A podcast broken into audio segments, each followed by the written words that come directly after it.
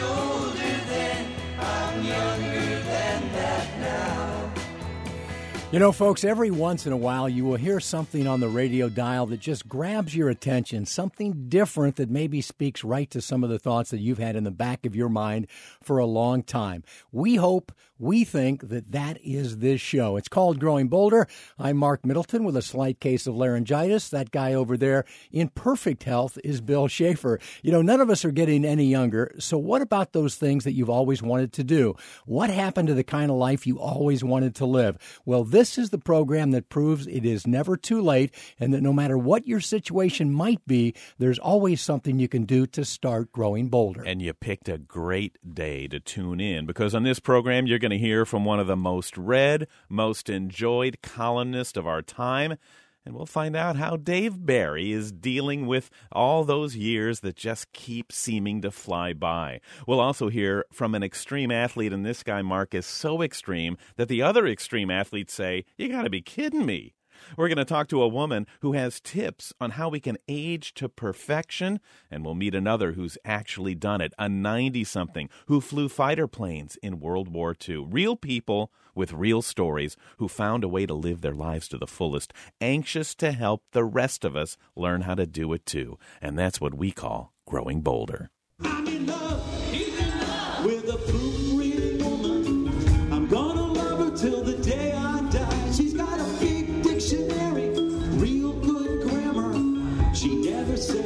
Between you and I. Absolutely one of our all time favorite hits, a very unusual cut. Proofreading woman from an unusual band called the Rock Bottom Remainders, and as you can probably guess, the lead singer also has a day job.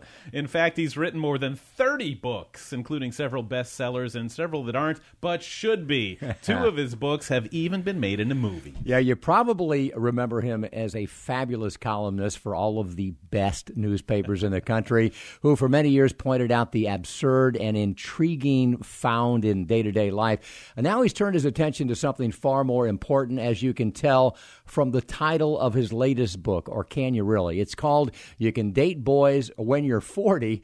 Dave Barry on parenting and other topics he knows very little about. It's a collection of humorous essays. Always a lot of fun to talk to as we welcome back to Growing Bolder, Mr. Dave Barry. Hey, Dave, how are you?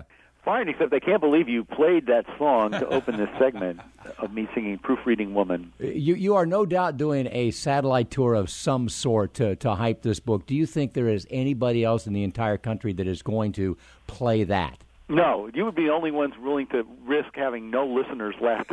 And, and, and Dave, if I may uh, d- uh, go ahead and let the cat out of the bag, do you know, Marc, that Queen will be touring and they chose Dave Barry as the new lead singer? Oh, that'll That's right. That'll be exciting.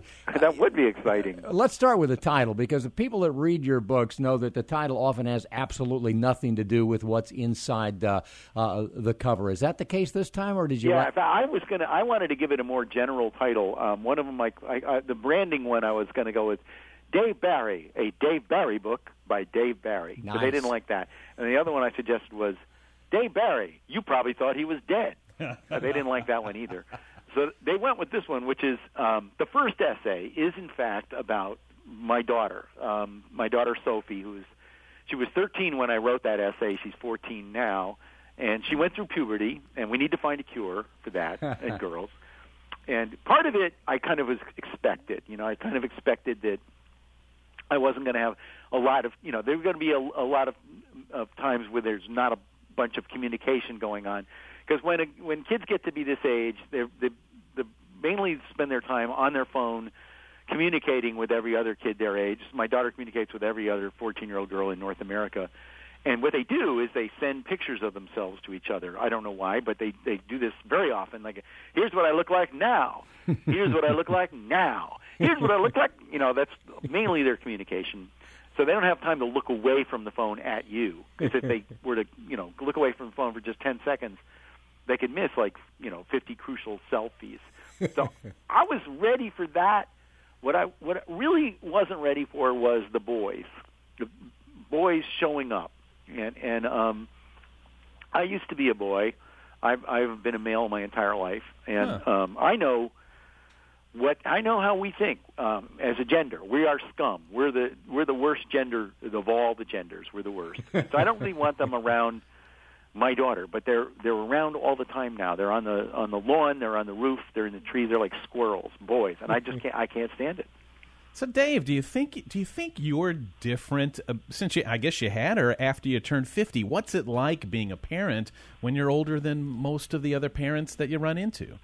Well, yeah, I it's I don't care for it aging. Uh, I there's an essay in there about aging as well, and it's like a little scary because I think, okay, I do this math. I'm I am now 66. She's 14, so I go like, okay, when she graduates from college, I'll be 70. When she graduates from I mean from from high school to 70. When she graduates from college, I'll be 74, 75.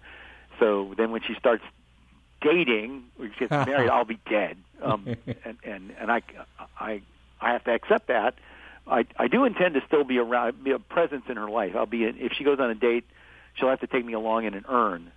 like and the urn would have a sign on that says, "You kids go ahead, enjoy yourselves. Don't mind me." You know. Other than having to deal with those compulsive thoughts, uh, Dave, and, and, I think you probably drive yourself crazy with them, having a 14 year old daughter has got to give you uh, an interesting look into the culture because you're a guy who likes to reflect upon that. And, and in fact, you do write a little bit about Justin Bieber uh, in, in, this new book. Uh, you're not a big fan, are you? No, I, I, my daughter last year when she was 13 and younger loved Justin Bieber. She was obsessed with him. Now she's 14 and and she doesn't like him anymore. She even though I spent a hundred thousand dollars on tickets to the Justin Bieber concert, um, now she likes something called One Direction, which is even worse because there's five of them. But I did take her to a Justin Bieber concert last year when she loved him, and it was one of the worst experiences of my life. It was in the in the uh, American Airlines Arena in Miami, and there were seventeen thousand people in there, of whom maybe eight were dads and the rest were screaming girls, and they they they make this noise that theoretically they're happy, um, and they're, they're overjoyed, they're in love, they're, they're with it, but the noise they make is the noise you would make if your feet were being gnawed off by weasels. It's like I love you, you know, tears streaming down their face. They're very loud, and and and Justin Bieber whips them into a frenzy, running around. He ne- he never holds still. It's like a track meet he runs all over the stage, back and forth with these dancers, backup dancers running around behind him. And at one point, he, the, the place went nuts. He took off his shirt, which I didn't get. I mean, everybody got very excited, but he he is not Channing Tatum under there. He looks like the Geico Gecko, physique wise. He's not even Carol Channing. There's a reference. hey, speaking of that reference, Dave, despite your you got kind of sort of have a dire viewpoint of age. It's kind of a contradiction, though, isn't it? Because at this point in your career, you seem sharper, wittier, funnier than ever. Are you writing some of your best stuff now? What a leading question. Why I think I am, yes. Now, how can I possibly answer that question? I mean, I can't say yes. I think I am. Are you? Are you, are you, you? Maybe I should. I have, re- to, I have to use false modesty here and say, "Well, I'll just defer to you on that." It's more like Dave. Maybe you're seeing the world, you know, through sharper eyes than ever, you know, because you've got the more experience behind you. well, or also, I don't, I don't really have to care as much. Maybe. Yeah, well.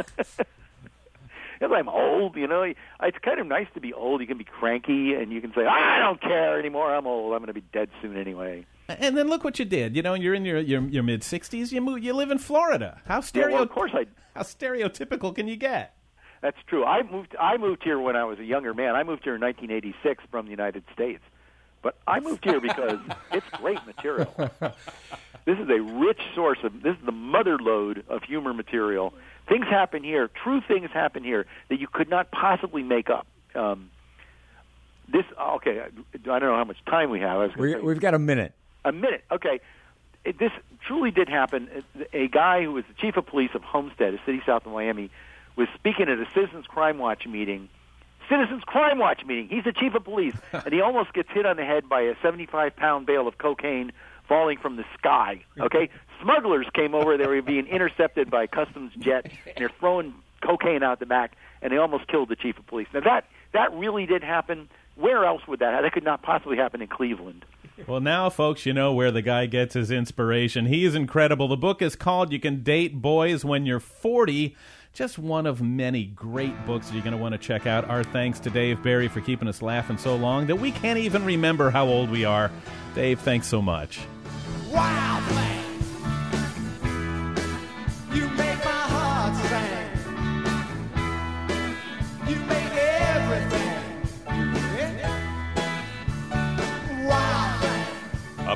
she was a wasp in World War II, and now she's in her 90s, but oh, can she still sting?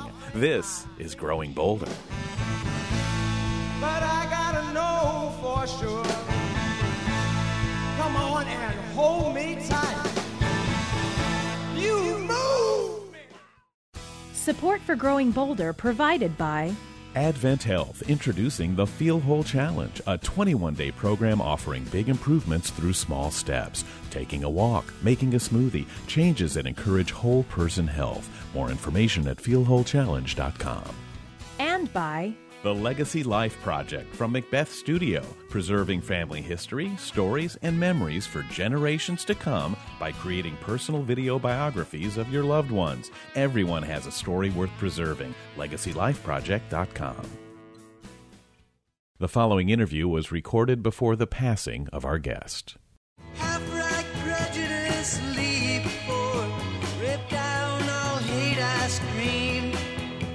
This is Growing Bolder. I'm Marc Middleton, and that is Bill Shafer. And folks, you're about to meet one of the most energetic, passionate, life loving 90 somethings you would ever meet. Does anybody bring more of those to people than we do? It's amazing. And Betty Wall Strohfus, you wait till you hear her story. She was a hero in World War II. Yep, and the contribution that she and the rest of the WASPs made back then, well, it should never be forgotten. That's why she spends so much time out on the road talking to whoever will listen so that she can tell you the fascinating tale of women overcoming prejudice and discrimination and facing up to that task with courage, bravery, and patriotism. Oh, I tell you, I like to fly airplanes. As far back as she can remember, Betty Wall Strohfus was fascinated by flight, but she had no idea she was about to become part of its history. The year was 1942. World War II was raging. America was desperate for pilots. Uncle Sam put out the call to women for help. Out of the 25,000 who responded, just over a thousand actually earned their wings as Women Air Force Service Pilots, or WASPs. Betty Wall was one of them. How'd a nice girl like you end up doing what you did? Oh, we had a lot of nice girls in the service then. Did people look at you funny, look at you different? Thought I was crazy. well, fly airplanes, why women don't fly. I said, women do fly. We could fly anything they had. We flew 77 different types of aircraft. Not me alone, but our group. We flew 77 different types of aircraft. How good were you, Betty? Oh, I was good. Well, you see, I like to fly, and I don't mean to brag. I was, I was very lucky that I was able to, to do this, this, and this work because I love to fly airplanes. Many times she found herself engaged in some pretty fierce training battles against the men. How'd you do? Well, I did pretty good. Scared to hell 'em. They didn't like you, did they? You showed up a lot of you showed up a lot of fellas. Well, you know, the only thing is, I wanted to show them that I could handle the airplane. They were very skeptical. I understand. We were the first women to fly those aircraft, and they weren't sure that they liked having us flying them, and I understood that. But I showed them I could do it, and I tried to do it in a nice way so they they would like me afterwards. When the war ended, Betty put that part of her life behind until a simple incident, three decades later, reawakened her fighting spirit. Lived in Mesa for a while. It was in the 70s, and I have a jacket with a B 17 on the back, beautiful B 17. And there was a fellow behind me, and he says, Oh, your husband flew B 17s during the war. And I says, No, he didn't. I flew B 17s. Oh, he says, You did not. I said, I'm not going to argue with you. I'll just tell you that that's what I flew during the war. There were a lot of people who didn't know of the women pilots in World War II. You see, WASPs were never considered an official part of the military. In fact, the families of the 38 who gave their lives had to pay to have the bodies shipped home. Betty and many others believed that full recognition, even decades later, was worth fighting for to honor the sacrifice, to document the contribution, and to legitimize the legacy of the WASPs in World War II. Once again, Betty had a mission. With the precision of a fighter pilot, she set her sights on Washington. And you were one of the people that went to Congress Yes, I and was fought one. For seven of us. fought for recognition Yeah. for the for the women. Yeah. How do you feel about that? Well, I feel good about it because then they did get rec- uh, we did get recognized as veterans. I don't care. It was 35 years later. They let me fly airplanes. That's what I liked about it. She still loves to fly airplanes. Recently, an Air Force pilot arranged to take her up in an F 16 fighter. She says it was he who learned the lesson when he gave her the chance to take the controls. He put his hands up and he's okay. It's all yours. Oh boy! Oh, I said I'll do a gentle turn to start with. I turned it like this, a six G turn. Gee, oh, the old G suit blew like like a balloon. He says, "Hey, take it easy. I don't have the brown bag." I said, "Honey, that's all right. You can have mine because I don't need it." Today, Betty Wall is still in demand, traveling the country, posing for photos, and keeping the legacy alive. But she's 91 years old now, and very aware that for her, time is the enemy. So many people that served with you are passing away now, and their their stories are going away with them. Well, I'm so glad we have the memorial in Washington, D.C., and our girls are supposed to write in and tell their story. And if you go in, push Elizabeth Strohfus, why, there you get my story. And what do you hope we remember from you? What can we learn from what you went through? That anybody can do anything they want if they work hard enough. I think that's. That's the way it is. That's what I tell the children. I said, follow your dream. You want to do something, do it. Because it's so important for us to do what, what we'd like to do. And as for Betty, she plans to take to the skies and spread the word every chance she gets. Life is short enough, so I'm going to talk as long as I'm living. Boy, what a trooper, what a laugh, and what a story, Bill. You know, you hear it said a lot of times, folks, but in this case, I think it is absolutely true. They just don't make them like that anymore. Simply one of the most engaging, personable, uh, and driven people we've ever met. And you know what I love the most about her? The story she told about getting to fly recently in a fighter jet. Can you just imagine this young hotshot pilot asking that little old lady if she'd like to take the stick for a minute? And what does she do? Snaps into a turn at six G's. Can you imagine what she must have been like back in World War II? Can there be any doubt after meeting her that every one of those pilots had to reconsider whatever preconceived notions they might have had about the toughness and the abilities of women after meeting Betty? She's one of our greatest guests ever, Marc. Betty Wall Strohfus. I'm telling you, that's what we call growing bolder.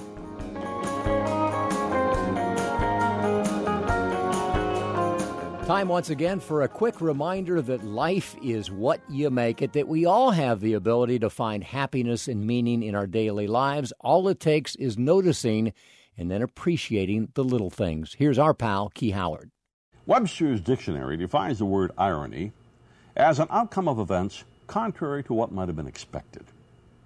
I found it ironic that one of our greatest American habits was accidentally developed by an adversary of the United States in the War of 1836. After the war and his defeat, this individual arrived in New York from Mexico with a hunk of chicle in his pocket, used in his country as a substitute for rubber. His American host, Thomas Adams, couldn't generate enough interest in the products, so the man returned to his country broke and disillusioned. Several years later, Adam remembered that the man would often pull out a piece of this chicle and chew on it. So, using the sample that he'd carefully stored away, he mixed it with hot water, rolled it into little balls, and at a penny apiece, the chicle ball was selling very well. Based on this success, Mr. Adams began manufacturing Adams New York City gum. He made the earlier formula tastier by adding a little licorice flavor, and he called his product Blackjack. Now, today's gum has little resemblance to the chicle from the trees of Mexico. Modern gum is merely sweetened polyvinyl acetate, a synthetic product made by DuPont. but Americans still chew over 10 million pounds of the stuff a year, all thanks to Mr. Tom Adams and his Mexican visitor, General Santa Anna, the scourge of the Alamo. How ironic. Till next time, this is Key Howard. Ain't life grand?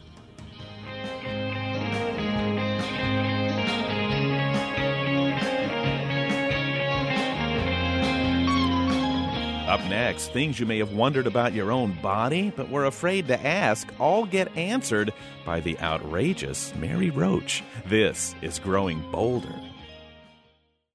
Support for Growing Bolder provided by The Center for Health and Well-Being, now open in Winter Park. Wholeness, fitness, and medicine together in one convenient location, offering programs and services to promote healthy living and positive aging. More at yourhealthandwellbeing.org. Sign up for the Growing Bolder Insider newsletter, delivered to your inbox every week. Be the first to see our latest interviews, stories, and tips for making each day count. Sign up today at growingbolder.com.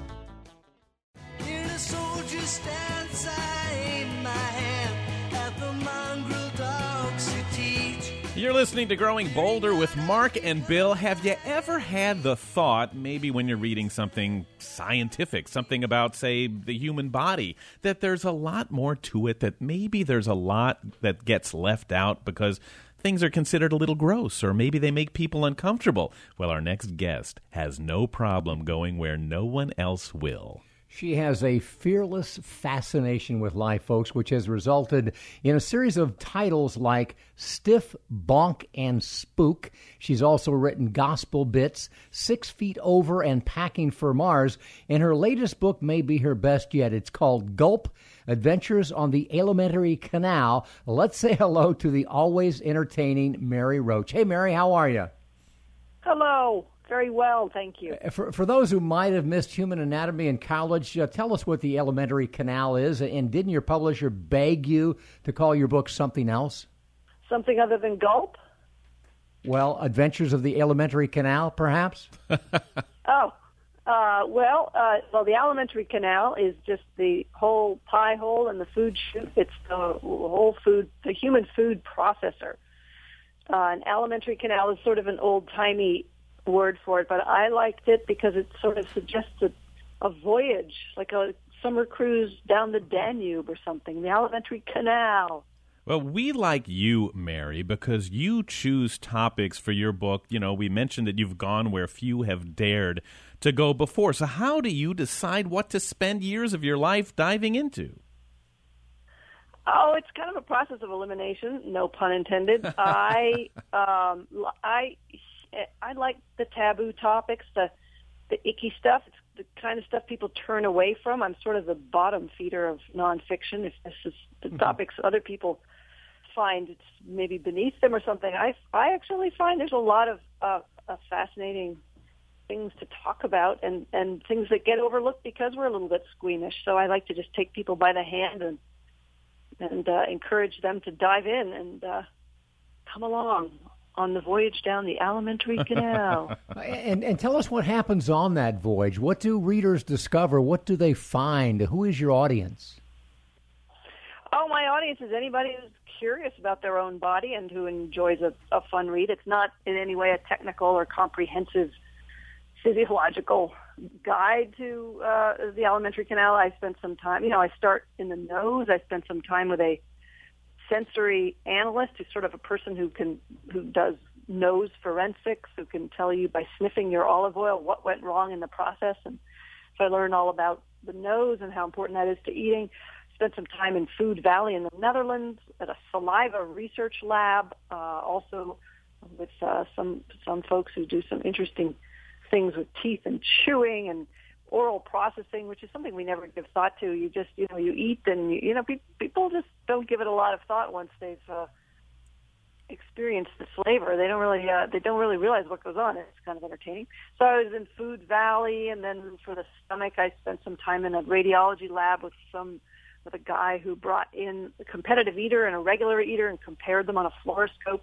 Brought in, you know, bucket loads of hot dogs and a side of barium to see what was going on. And uh, so uh, the chapter about how hard it is to burst the human stomach, and a chapter on uh, Jonah and the whale, and what, if there are any animals that could survive in other people's other creatures' stomachs.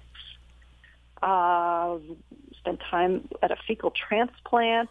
Uh, Avenal State Prison was the rectum chapter. So I try to take a kind of a fresh approach and maybe an unusual take on these different ports along the way. So, Mary, maybe we shouldn't be talking about your books right now as much as we should be talking about you. How did you grow up? Where did you find, you know, this these likes that you've had? I mean, you've had sex for science. You've gone to Antarctica for science. What makes you tick? I guess I have a short attention span and an overactive curiosity. Maybe I don't know. I've just uh, um, maybe don't have some of the filters most people do. I guess I ask questions that mm, might seem odd to be asking, but I uh, I just let my curiosity take me where it goes, and I enjoy travel, and I uh, I enjoy the world of science. I find scientists are usually really funny, engaged, smart, curious people, and this, there's a whole world of things going on in the in the name of science that are, you know, whether it's sex research, you know, the physiology of sex, or you know, the competitive eaters in the lab study. There's just it's a, there's a lot of science that's really fun and fascinating, and so I, I consider it kind of a privilege to be able to step into those worlds. We're talking with Mary Roach, who has written a book about a process that we all partake in several times each and every day. Uh, Adventures in the Alimentary Canal, and uh, you, you, know, you, you ask questions, Mary. That uh, honestly, many of which I've never thought about. But once I see these questions in print, uh, where you've put them, now I want to know the answers. I mean, you're asking questions like, "Can constipation kill you?" Uh, why doesn't your stomach digest itself? And how much food would it take to make your stomach explode? Uh, can you give us the answers to any of those questions? I can give you the answers to all of them, but then you wouldn't have nobody would have reason to buy the book. So I'll give you an answer to one of them. all right, that's a that, that's a fair trade. I'll I'll pick one. How much food would it take for my stomach to explode? Uh, it's, it's actually really tough to burst a human stomach because it has a protective mechanism. It, it has stretch receptors, and when you stretch it to the breaking point, your stomach will reflexively, against your will or without your participation, it'll empty itself. You will regurgitate. Uh, so that is uh, so it's so for that reason it's very hard to get it past the point where it would break unless you're dead. If you're dead, you can burst the stomach at around what you don't have that reflex. About a gallon is usually where because uh, there were cadaver studies that were done in the 1800s by a guy named Key Key Abend, I think was his name or Key Alberg. Anyway, he set up a bunch of cadavers around a table and uh, filled the stomachs to the bursting point, and it was around a gallon, uh, you know, give or take some. Mary, individual you're, you're starting. You're starting to scare me, Mary. you know, but it's but these topics you write about, they're, they're always like they're about body parts. But the way you write about them, it seems like what you're really really writing about, Mary, are people. You're offering a much more intimate yeah. and a greater understanding of who we are and how amazing even the simplest things we do are. Yeah, yeah. I'm. It's all. It, it's it's about the human body, but it's also about human beings. For example, the guy who brought the cadavers into the lab and filled the stomachs up. You know, I wanted to know more about him. I have. I mean, I'm when I can. I mean, with historical figures, it's it's a little difficult. But you you know, sometimes you sometimes you find an archive like Horace Fletcher, the chewing fanatic. He left all his papers to Harvard, so you could see his papers and you could read them and you could get a sense of who this character was. And I love to do that. And so you're absolutely right. It's very much about the the people as well as the parts and processes. And Mary, in like 15 seconds or so, is there a quick takeaway, something you want us all to, to keep in mind and understand to learn from you? Oh, I just I like people to respect their bodies, but to have fun learning about them. So the books are the books are a lot of fun, but maybe people will come away with a little awe for this crazy machine that you walk around in your whole life. Well, the book is called Gulp, but folks, there's a whole unique world out there in the Mary Roach universe, and you can find out about it all at maryroach.net. Interesting stuff.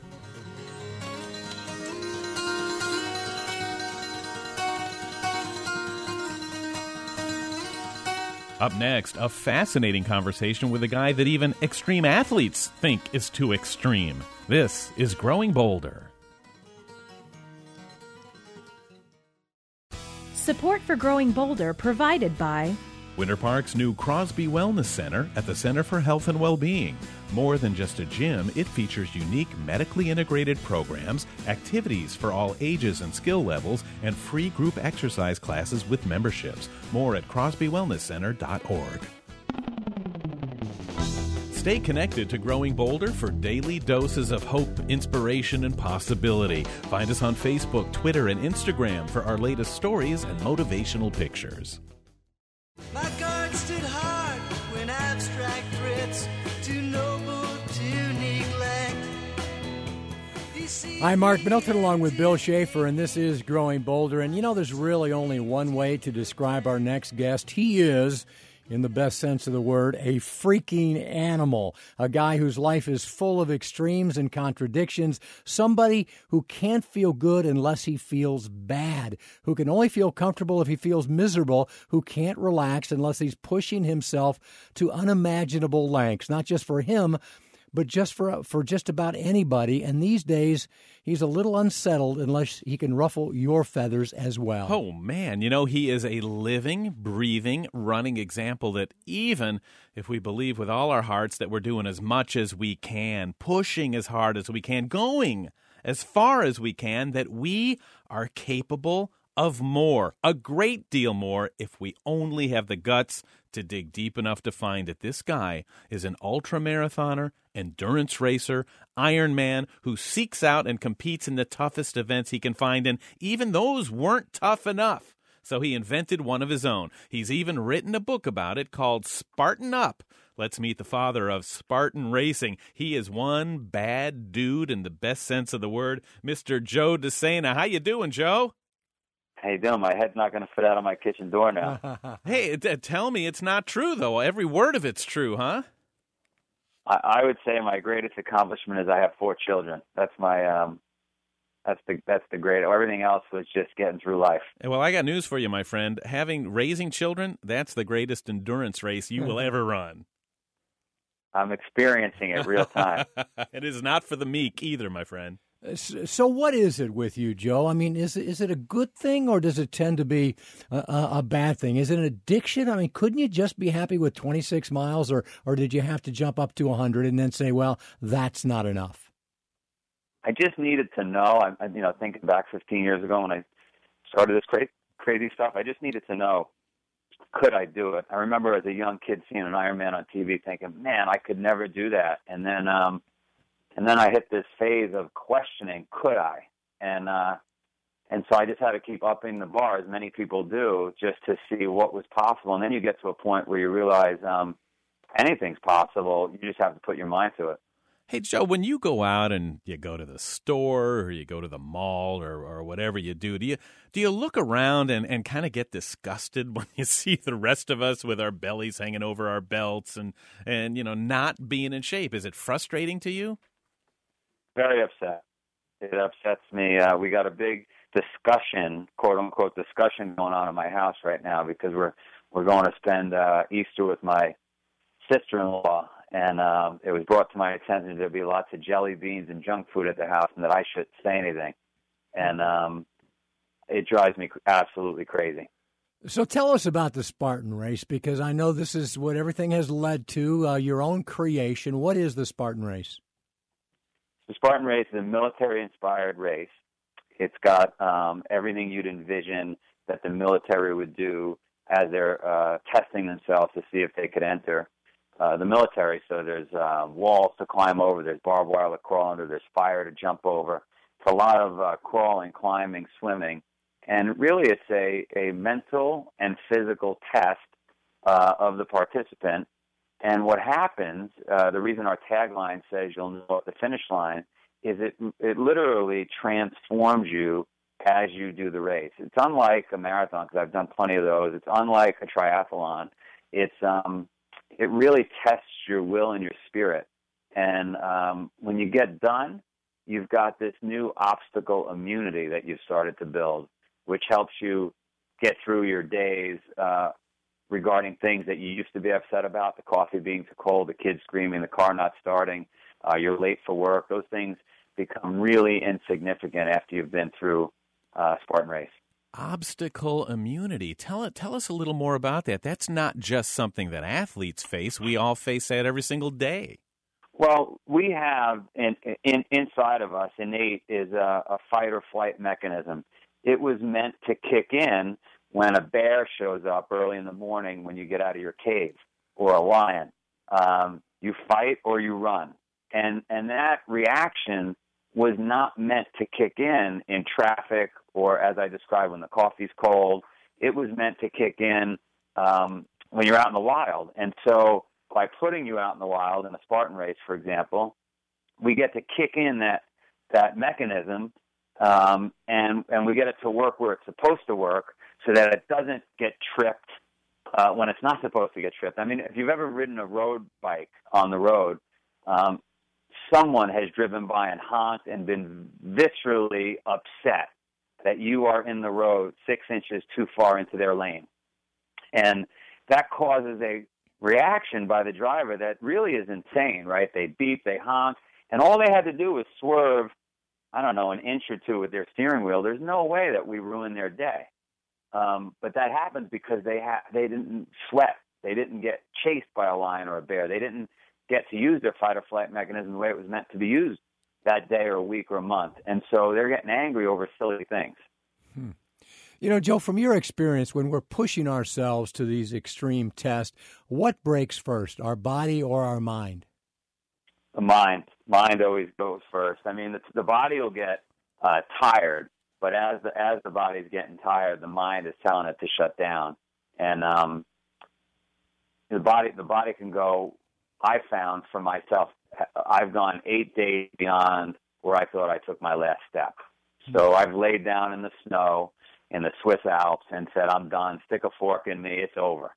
And uh, somehow you convince yourself to get up and take a few more steps, and that's turned into eight more days of trekking.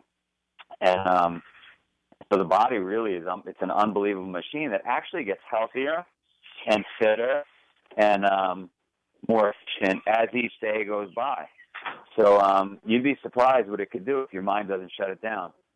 You know, I guess we all could use a Spartan race in our lives, but most of us, Joe, there's no way we can do anything close to what you do. I understand that you are getting a great deal of pressure from exercise enthusiasts like the weekend type to develop a, a Spartan race that, you know, maybe actual humans can participate in, and you might be on the verge of reinventing triathlon? I mean, Spartan race is very accessible. As scary as it sounds, um, we've got four year olds to 74 year old grandmothers competing in the Spartan race. So, yes, it's brutal. Uh, yes, you're going to work hard. Um, it's very accessible. Anybody could finish it that puts their mind to it. Will it will it take over triathlons? It, it already has. Um, if you look at the number of participants in our races globally versus the number of participants in triathlons, our numbers are off the charts. And and that's because you don't have to go buy a three thousand dollar bicycle. You don't have to spend all those days running on a paved road, which really the human body is not meant to do. Uh, a lot of people can't swim.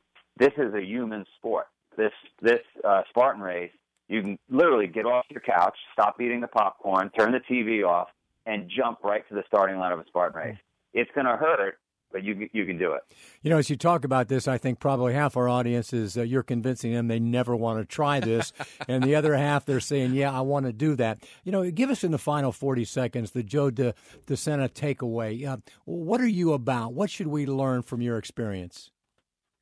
Uh, I'm extremely motivated, and uh, I like to get stuff done. Life is really short, and and um, it's a privilege to be on this planet and being able to breathe. I mean, not everybody has that, right? People die every day, and and so I would say, um, yes, for those listeners that are nervous or scared, the easiest way to get motivated, because that's the number one question we get asked, is to commit. Literally, just tell all your friends, your mom, your dad, I'm doing this. I'm signing up for this Spartan race. Yeah, it's crazy, but I'm doing it. And once you do that, all your habits will change. You go to bed early, you wake up earlier, you'll have new friends, you'll stop drinking wine. Everything changes for the better. And um and and I'm sure you'll email me and tell me your life has changed because we get hundreds of thousands of emails that say that. There you go, folks. He is the author of the book Spartan Up and the creator of Spartan Race, one of the most amazing examples of how much more powerful we all are than we even realize. Check him out at SpartanUpTheBook.com. Our thanks to Joe DeSena.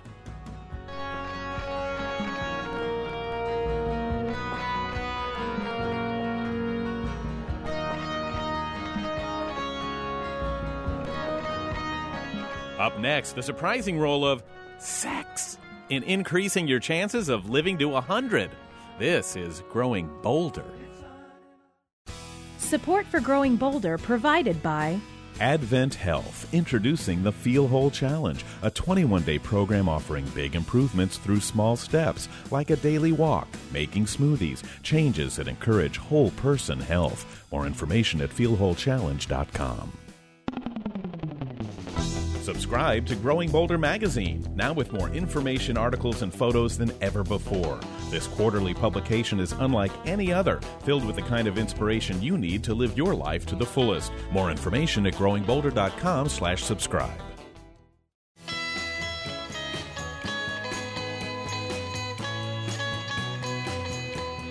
I think you know by now that you are listening to Growing Bolder. I'm Bill Schaefer with Mark Middleton, and we have a tremendous segment for you now. Our weekly surviving and thriving interview with the right kind of care and support and the right attitude. It's possible to not only survive life's greatest challenges, but to thrive in the aftermath. And right now, we're going to give you some specific tips that will help you find out if you're on the right track. Amen, Brother Bill. Our next guest is an award winning author and a public speaker who has a degree from George Washington University School of Medicine and Health Sciences. She's co host of the Staying Young radio show, and she's a regular health and wellness contributor for Fox News Radio. She and two others have written a new book called Age to Perfection How to Thrive to 100 happy, healthy, and wise. Let's say a happy hello to Judy Gaiman. Hey, Judy, how are you?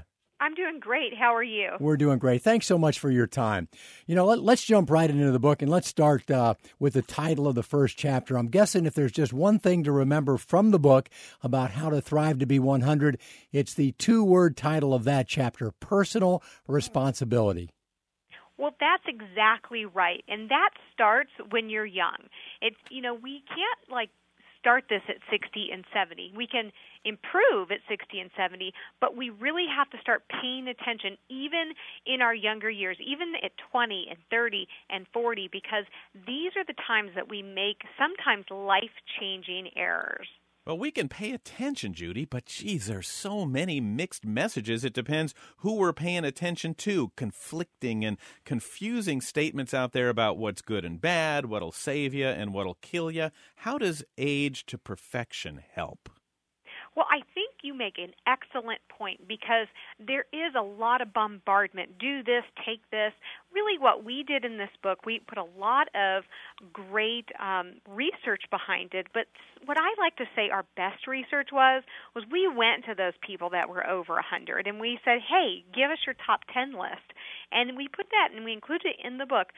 And it's interesting that when you compare what they're doing and what they've been doing their whole life, that it goes back to a lot of the research that we really didn't need all these expensive, fancy studies to tell us. We could just ask these people because a lot of the things that they told us across the board were the same. Yeah, and they're just doing it by nature. It seems like many of these people they didn't read a book, they weren't advised by anybody. You know, a lot of cases these are these are relatively poor people, if not poor, certainly austere, uh, and they just go about their lives and, uh, and don't make the mistakes that many of us do, right? Well, exactly because they were they weren't eating from the barcode like we tend to do these days. We always say don't eat from the barcode. If it has a barcode, don't eat it. I mean, they were eating fresh fruits, fresh vegetables. You know, even even the meats that they were eating, uh, we know where they came from. They were you know grass fed. They they were basically organic because before organic got cool, you know that old song, "A country before country was cool." They were organic before organic was cool, and they didn't have all these fancy things that we have now, but they really got to the basics and they stuck with those basics. You know, exercise on a regular basis, eat lots of fresh fruits and vegetables, spend time with friends, you know, take your attitude into check, take personal responsibility. All these things are so important. All right, Judy, I, I told Mark before the interview that I wasn't going to go here, but I think I really want to. Okay. You you've dedicated in your book an entire chapter to sex. Chapter so, eight. So, so all right, let let us have it. we need to know this. Will sex kill us or help us live to a hundred? Because it's got to be one or the other. It, it it's really important. We put chapter eight in every book, and that's always the sex chapter. So to print T-shirts say chapter eight because it is so important to health. And it, it, being in a monogamous relationship and having an active sex life is so important in so many ways. It helps with hormone regulation. It helps with it's a natural antidepressant. Um, the, just even the the feel receptors in our body, we have to have that human touch. There was a, a study a long time ago where they they took these kids in the, in the uh, Romanian orphanages that were not thriving. They weren't growing. They weren't thriving, and they they put people there just to touch them and hold them. And they noticed that suddenly those kids they were they were growing in height. They were putting on weight. Their brains were working. We need to be touched, and too often we you know get in our car, we go to work, we sit at our desk, we go home, and you never touch anybody. You don't touch each other. So the power of touch is really important, and of course, um, you have to touch each other a lot when you're having sex. So that that's really important. I think I need to get one of those Chapter Eight T-shirts, Bill. that would be nice to have. And we can declare you Chapter 8, a whole new meaning. I, I, like that. You, you, know, there are so many people our age, when I say our age, uh, 60s uh, uh, and, and beyond, that you know they, they like hearing this stuff, but in a way, it, it threatens them because – you have to work to make these changes. Some people want to believe that it is too late to make these changes. Their life is as it is, but it really is never too late, is it, Judy? It's not. And this is a very important message for your listeners who are in their 60s.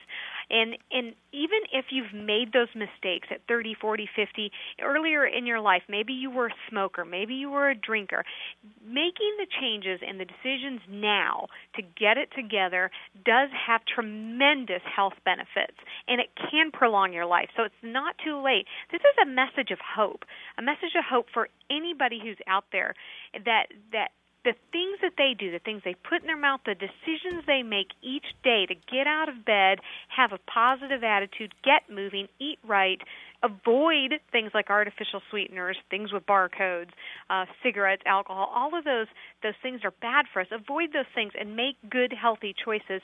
It's a day by day, step by step step by step process where you you can make a difference in your life, not just in your life, but the influence you have on your spouse, on your children, on your grandchildren.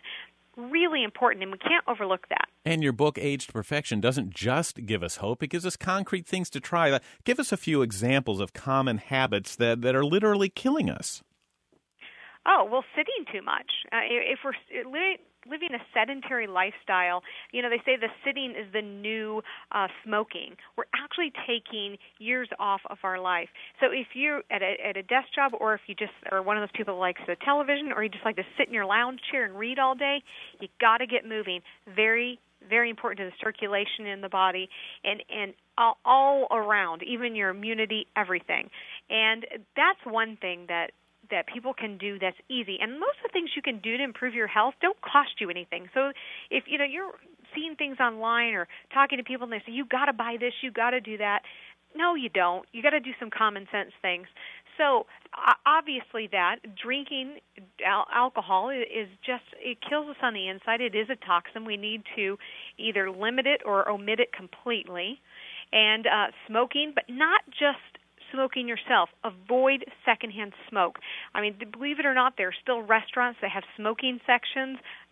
Just crazy, crazy, crazy. Avoid secondhand smoke altogether. Just stay away from it. Eh, there are so many things just like this in our daily lives that we can do, and and just choice. It's all about choices, and we just got to make the better choice. Uh, like we said, uh, like I said earlier, artificial sweeteners stay away from those diet things. People say, "Oh yeah, but the regular soda has too much sugar." Then don't drink soda. You know, you, you know Judy. then, then choose water. You know, you really hit on something here, and you've put it all together in a great book called "Age to Perfection: How to Thrive to a Hundred, Happy, Healthy, and Wise." You make a lot of sense, girl, and we appreciate what you've done to give us all a little boost on our way to seeing how close we can get to being a hundred. Thanks, Judy.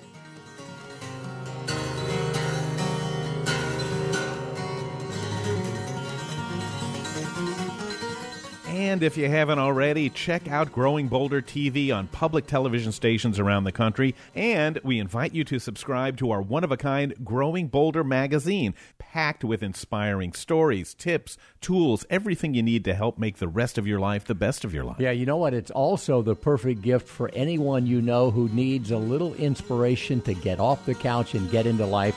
Just go to growingboulder.com slash subscribe, where you can also sign up for our free newsletter. And don't forget to follow us on Facebook as well. Folks, we will see you next time right here. Growing Boulder is a production of Boulder Broadcasting. All rights reserved. This program was recorded at Growing Boulder Studios in Orlando and is available as a weekly podcast on NPR One, iTunes, Spotify, Google Play Music, Stitcher, and TuneIn. It is written and produced by Jill Middleton, Mark Middleton, and Bill Schaefer. Executive producers are Jackie Carlin, Robert Thompson, and Emily Thompson. Technical director is Jason Morrow. Production manager is Michael Nannis. Chief audio engineer is Mac Dula. And our most important team member is you. Follow us on Facebook and Instagram to keep growing bolder every day.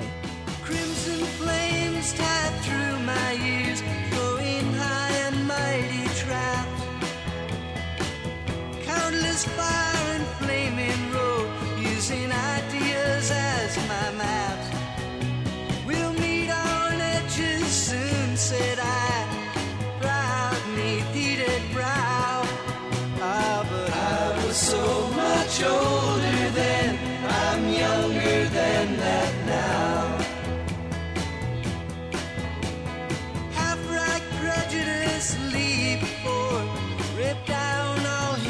Hate I scream lies that life is black and white. Spoke from my skull I dream. Romantic flanks of musketeers foundation deep somehow. Oh but I was so much older then. I'm younger than that now. In a soldier's stance,